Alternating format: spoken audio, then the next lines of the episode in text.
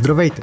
Вие слушате Гласът на Капитал, седмичен подкаст, в който журналистите от Капитал разказват най-интересните истории от седмицата в дълбочина, с контекст и анализ.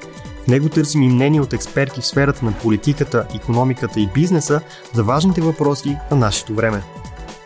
Здравейте, уважаеми слушатели! Вие слушате Гласът на Капитал, а това, което чувате е гласът на Йоан Запрянов. През Жега и Студ, през избори и караници, кабинетът на Николай Денков успя да оцелее и да стигне до митичната ротация. Моментът, в който премиер трябва да стане Мария Габриел и да бъдат сменени някои от министрите в Министерски съвет. Както може да се предположи от всекидневните политически изказвания, това не се случва лесно. Тази седмица Капитал обръща внимание на вътрешните дразги, предшестващи ротацията и отговаря на няколко въпроса. От простия ще има ли ротация, до по-сложния и да има какво следва от това – както и кои са проблемните министерства, които носят напрежение в целия процес. Три седмици преди Николай Денков да подаде оставката си на 6 март, както той лично обещал, разглеждаме всички страни на процеса и в гласът на Капитал. Казвам здравей на Алексей Лазаров, главен редактор на Капитал. Здравейте! Само в началото да кажа, че Мария Габриел, ако най-вероятно, а, няма да стане премиер, а ще стане премиер К. Водя лична война срещу несправедливостта в български язик, професиите да имат само мъжки имена. А, защото, например, не може да се казва професорка, не може да се казва архитектка, не може да се казва министърка, не може да се казва кметица. А, прияти са мъжките родове на професиите, което смятам, че е крайно несправедливо. Единствените професии, за които е прият женския род е чистачка и учителка, което според мен е някакси несправедливо. Затова, ако Мария Габриел стане, ще бъде премиерка. А, аз трябва да кажа, че използвам мъжкия род точно защото бан така казват сега. Това е съдника, който, от който се водя. Ще има ли ротация на 6 март, както бе обещано? Истината е, че по-вероятно да, а, но м- не е 100% сигурно. Това, заради което обръщаме внимание на тази тема точно в момента, е, че всъщност всичките противоречия, спорове и напрежения покрай, покрай ротацията ни дават възможност да очертаем много по-ясна картина на влиянието, което имат във властта двете групи, които седат зад а, това управление. ГЕРБ и ДПС от една страна и продължаваме промяната и демократична България от, а, от друга. На това, което се случва в момента, според мен, което ще отговори на въпроса ще има ли, ще има ли ротация. Да, според мен най-вероятно ще има. Даже част от а, участващите в а, тези разговори говорят, мислят вече и за следващата ротация, която Денков ще се върне като премьер след още, още 9 месеца. Но м- това, което се случва в момента е изключително засилен вариант на историята, която се разказва още от а, началото на, на тази коалиция. И тя е, че ГЕРБ и ДПС се опитват а, да запазят максимално много от контрола си върху а, властта, който имат и в момента през високите нива на държавната администрация, през а, регулатори като КЗК и през някои министри, които са успели да привлекат на своя страна през последните 9 месеца, докато продължаваме промяната и демократична България се опитват да отвоюват се, възможно най-много територия от, от тях и да прокарат някакви, някакви реформи. Тая новина има добра и лоша страна. Нали? Добрата е, че има някакво противопоставяне, търси се някаква нова, нова динамика. Лошата е, че факта, че си говорим за това, означава, че през изминалите 9 месеца продължаваме промяната и демократична България не са успели да постигнат много от своите, своите цели, защото 9 месеца по-късно отново говорим за реформи, отново говорим за промяна в службите, отново говорим за промяна в, в регулаторите, без да има някакви много силни гаранции, че ситуацията ще бъде драматично различна след, след като се случи ротацията. А какви са възможностите, ако няма ротация, каквато теза сме застъпили? Не теза, по-скоро вероятност сме разгледали в темата на броя. А, възможността, по-сериозната възможност е Денков да продължи да бъде премьер. Не казвам, че това ще стане. За мен по, все още е по-вероятно Мария Габриел да стане премьерка, но вероятността е той да остане премьер, Мария Габриел да остане външен министр и да се продължи с някаква много козметична смяна на, на министрите. Тоест, практически да няма, няма ротация. Но пак мисля, че това е малко, малко вероятно. Това, което според мен ще се м- случи е, че а, ГЕРБ и ДПС ще се опитат а, да те и в момента, последните седмица, 10 дни, практически не водят никакви преговори с Продължаваме промяната и Демократична България. И според мен в момента оставят да се нагнети някакво напрежение и ще почнат да водят интензивни разговори, когато Денков подаде оставка. Това е моето, моето усещане, защото а, тогава лоста за влияние на продължаване промяната и демократична България ще бъде много по-малък, защото те в момента имат един, една атомна бомба в а, арсенала си, че Денков ще подаде оставка. Когато той реално го направи и, и се премина към ротацията, те няма да имат този, този аргумент а, повече. И според мен тогава м- претенциите и исканията на Борисов и Пеевски ще ескалират стократно. Защо външното министерство породи толкова дразги? А, много интересен въпрос е това. А, от една страна, защото то също показва, че в крайна сметка, че усилията на Борисов и Пеевски да изперат публичния си образ през последните 9 месеца също са били неуспешни. Според мен външно по две причини се оказа толкова ключово. Първо, защото а, за Борисов и Пеевски е много безопасно да кажат, че искат външно министерство, защото то не е ресурсно. Ако те кажат, искаме Министерство на регионалното развитие, всички ще си помислят, както и най-вероятно е, че те искат контрол върху парите за строителство. Ако кажат, че искат земеделско министерство, всички ще си помислят, че искат контрол върху парите за земеделие. Единствените министерства, върху които те, ако е МВР, е контрол върху информацията и гаранция, че няма да бъдат арестувани нали, в случая на Борисов отново. В повечето министерства интереса на, на ГЕРБ и ДПС може да се разчете като опит да злоупотребяват с властта, която имат. Външно министерство е безопасно от тази гледна точка. Те могат да го искат него открито и съответно да търгуват нежеланието си в замяна на някакви други неща, които да постигат по не особено явен начин.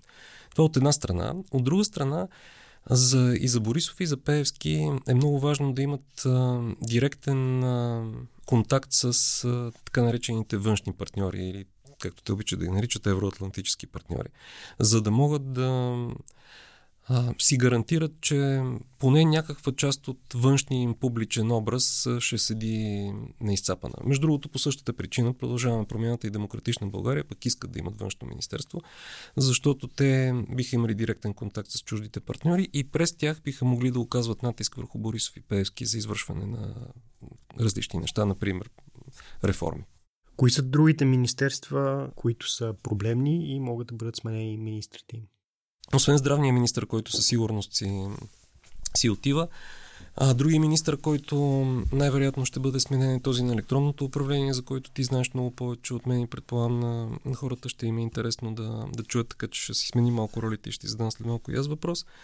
Иначе а, има а, разговори се водят и за други министри, като министърката на иновациите, например, но всичко е в много незавършен етап и по-скоро в полето на не точно слухове, но недовършени разговори по причина наистина, че официално ГЕРБ и ДПС са прекратили поне по това, което аз знам комуникацията по, по тази тема.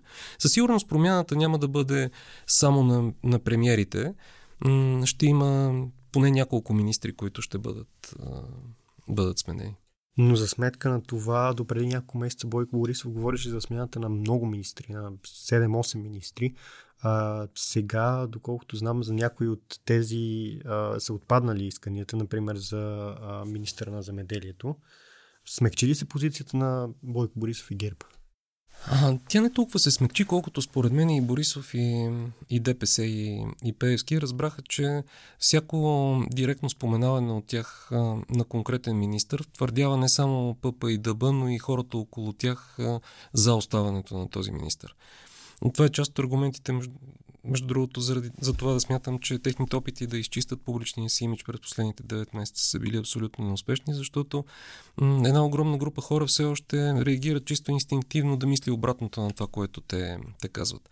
И затова и натиска им за смяна на министри в момента минава по доста различни канали. Например, те търгуват външно министерство, но без да го казват открито, предлагат неща, които а, водят до смяна на други министри, използвайки външно. Например, едно от предложенията е Денков, ако толкова иска да бъде друг министър, а не само вице-премьер, да отиде и да стане министър на отбраната. Но това означава, нали, Тагарев да не е министър на отбраната. Когато това е отклонено, те казват, добре, съгласни сме Мария Габриел да не бъде и министър на вътрешните работи, но искаме освен премьер К да бъде и министър К на отбраната което отново означава Тагарев да не бъде министър на отбраната. Тоест, без да казват директно, че те са против Тагарев да продължи да бъде, се опитват да измислят някакви други варианти, по които да елиминират някакви, някакви министри. Това не е Не знам дали ще сработи в този. А защо е такъв проблем, Тагарев? А, има няколко възможни, възможни обяснения. Най- Безопасното е, че усещат срещу Тагарев да има, срещу неговата експедитивност, да има някакви критики. Срещу това, че той, например, не успява достатъчно бързо да достави някакъв тип военни помощи до, до Украина. И те чуват тези критики по различни канали, от украинска страна, от а, страна на нашите евроатлантически партньори. И за да се покажат активни пред евроатлантическите партньори, излизат и казват ми, според нас този министр не е достатъчно активен и за това трябва да сложим някой, който по-добре разбира как се случват нещата. Това е положителният анализ, някакво престараване, единия за да излезе от Магницки, другия за да не влезе. А, негативният е, че може да се опитват да защитават някакви проруски интереси, което според мен в случая не е вярно. Аз, между другото, имах едно друго предположение.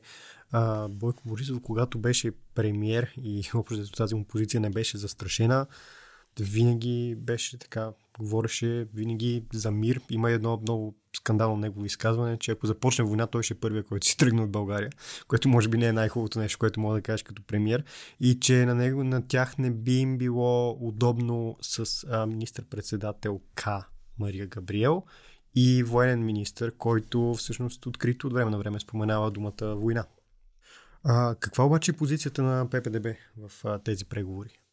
Ами те се опитват да отстоят а, някакви позиции, които имат в, а, в момента с пълното съзнание, че в някои области те са загубили, например. Загубили са Министерството на вътрешните работи, ако ще са го имали в, в началото но те нямат и няма и да имат вероятно контрол върху него след, след ротацията.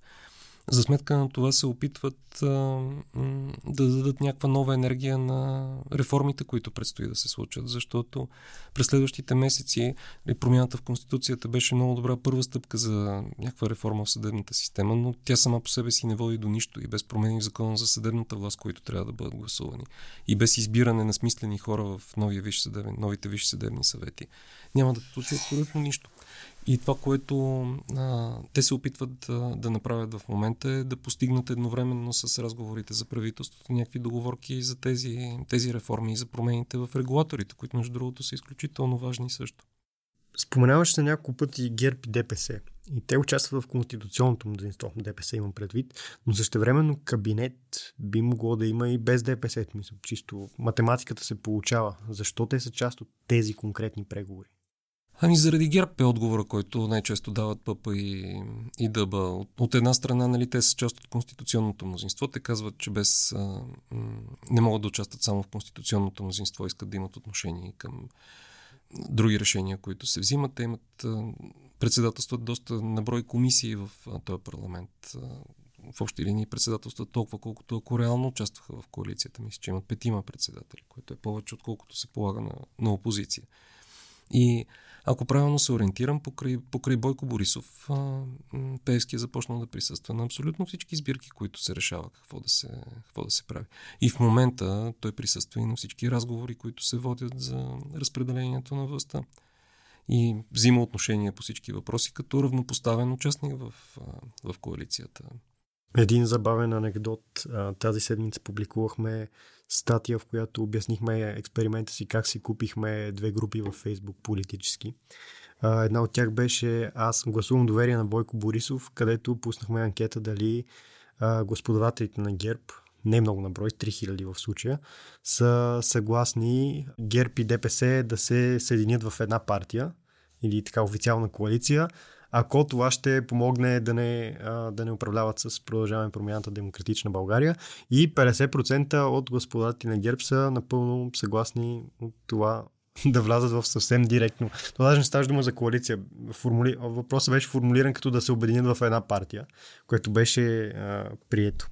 Между другото, едно от нещата, които може да затрудни коалицията през следващите месеци, според мен, е избора на Делян Певски за съпредседател на ДПС, ако се случи, по всичко личи, че ще се случи, защото след като той стане, твърде вероятно ще има някаква реакция от европейските организации, в които ДПС е членува, например партията на европейските либерали, АОД би трябвало да има ясни сигнали за някакъв вид изолация на ДПС при, при това положение.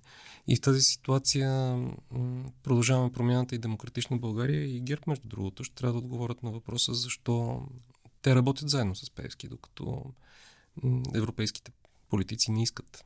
Ами това ме навежда към един от последните ми въпроси, ако разбира се ти не искаш да ме питаш нещо, както загадна.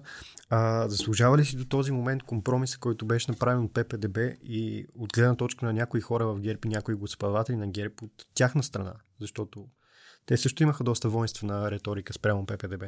А, нямам отговор на този въпрос. Той според мен е индивидуален и минава през оценката на всеки за това, което, а, което се случва. Говоря си с много хора по, по тази тема. Най-честият отговор от хората, които смятат, че си заслужава е с... А, даже мисля, че стигна и до вид на, на меме в Twitter и в Фейсбук. Историята с а, избирането на Десислава Танасова и Бела Зелков за конституционни съди, защото опцията на това, което казват привържениците на коалицията е, че в този случай сме стигнали до избор на тези двама човека в Конституционния съд. Ако не бяха и ПП и ББ, щяхме да имаме две Десиславия Танасови в Конституционния съд. И, нали, това не е да имаме 100% двама белазелковци в Конституционния съд, но имаме един, нали, което все пак е някаква, някаква победа. И очевидно тази група не успява да убеди повече хора да, да гласуват за, за нея, така че поне да се опита от тази си позиция да свърши някаква, някаква работа. Надявам се да не още да е рано да се даде обективна оценка, защото през следващите месеци все още има шанс да се свърши някаква смислена работа. Защо не се свърши през тези 9, лично за мен не е, това не е добър знак. Тоест факта, че не се свърши не е добър, добър знак. И факта, че могат да се случват включително и неща, като тези, които ти а, описа тази седмица в Министерството на електронното управление, за които ако можеш да разкажеш накратко би било супер, защото според мен е много показателна история. Ами, Министерството на електронното управление е едно от, както споменахме, проблемните министерства по време на ротацията. Там министъра е в странната ситуация той да бъде издигнат от ППДБ, а те в момента да не го искат и въпреки това да има шанс той да остане. Той общо взето е, ако мога да се а, изкажа малко по-цветущо, изкормил отвътре собственото си министерство, като е уволнил цялата висша администрация. Или уволнил не е правилната дума, но е помолил да напусне. Това беше най-така използваната фраза, докато си говорих с редица източници, бивши и настоящи служители на а, Министерството на електронното управление. И също сме описали доста добре в темата на брой, в текста, който вече е на сайт на Капитал, че неговите действия и бездействия по време на сертифицирането на машините около машинния вод, миналата година есента, който в крайна сметка беше саботиран, повдигат много сериозни въпроси дали този саботаж не е бил умишлен и вътрешен защото човекът, който най-вероятно е подал сигнала към ДАНС е много приближен на министъра също така той е участвал в процеса по сертифицирането на машини. Би трябвало да знае, че това, от което се оплаква са нали, глупости от една страна, защото машините в този си вид не са машини. Нали. Това, което си говорим, е, че те ще хакнат изборите, ми не. То, то ти изплюва една бюлетина, ти можеш да провериш на тази бюлетина дали пише каквото трябва да пише и да я пуснеш и ако не, не я изплюе, просто не си подаваш гласа или гласуваш с друга бюлетина бюлетина. Такива неща се случват в Министерството на електронното управление, което е довело до много, много сериозно напрежение, както и а, обвиненията на настоящия министър Александър Йовски към бившия министър Божидар Божанов, а, че втория е, го е заплашвал, него и децата му, за, заради поръчки за 600 милиона лева. Ние сме му питали да направим една сметка откъде може да са тези 600 милиона лева, като е трудно да се каже. Със сигурност Министерството на електронното управление няма такъв бюджет, но понеже той отговаря за дигитализацията на цялата държава, през нея действително минават много големи пари. Божанов отрича очевидно тези твърдения. Той ги отрича още от октомври месец. А, а самият Йовски в много случаи е на съвсем различно мнение от това, което а, излиза от официалните канали на Министерството на електронното управление, което е много добър атестат за това, че всъщност вътре нещата не са както трябва а, когато стана това, този фарс с машинното гласуване, той не излезе да защити собствените си решения, собствените си действия, действията на Министерството си и в крайна сметка остави двама-трима души да го правят. Това е един от които а, уволнява седмици след това. И така, Министерството на електронното управление, мисля, че а, аз съм написал в текст, че от едно скучно министерство, което би трябвало да се занимава с това да оптимизира възможно най-много държавата и да, а, да популяризира услуги, които вече съществуват, защото, както разбрах последните години, всъщност България има доста електронни услуги и те никой не знае, че съществуват. Последен въпрос ти задавам, че ще ми е свърши. Само да кажа, че едно от нещата, които а, положителния извод от това, което ти описваш Министерство на електронното управление, което на мен изглежда абсолютно подивяло. Този човек изглежда като обявил независимост от абсолютно да.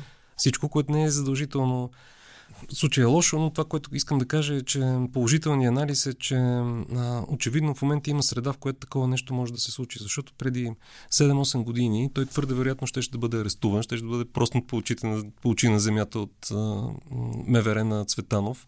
А, главна прокуратура ще, ще да му образува или там, която прокуратурата ще, ще да му образува а, десетки проверки, вероятно ще, ще бъде обвинен и да лежи в затвора, просто защото не се подчинява на централната власт. Факта, че в момента може да има някой, който да съществува абсолютно независимо, макар и по този неефективен начин, до някъде е положително. Точно така. Аз а, далеч Значи аз смятам, че това е много показателно, че има значение кой е министър. Това, което Румен Радев казва, това са просто едни пешки. Това не е така. Mm а, администрациите си живеят един много отдалечен от всичко останало живот и ти можеш да промениш много неща вътре в едно министерство, може да го направиш напълно неефективно и може да го направиш значително по-ефективно.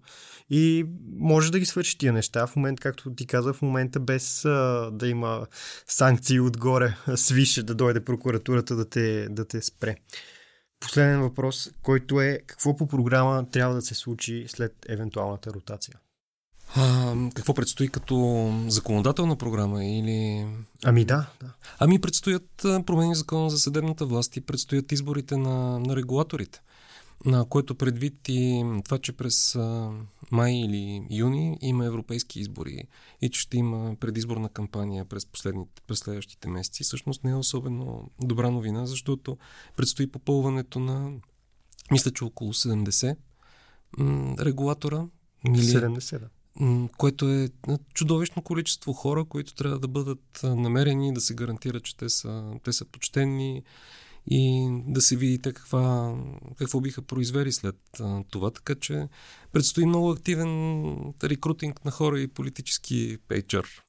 Бяха ли забавни тези процеси, за да паднат в мандата на Мария Габриел или това е просто съвпадение?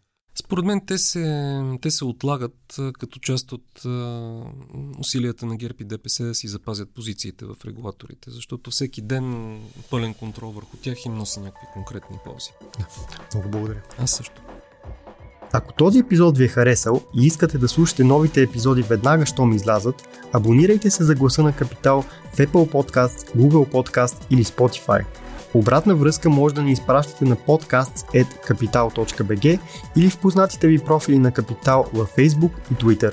Музиката, която чувате в този подкаст е написана от композитора Петър Дундаков специално за Капитал, а епизодът монтира Тихомир Колев.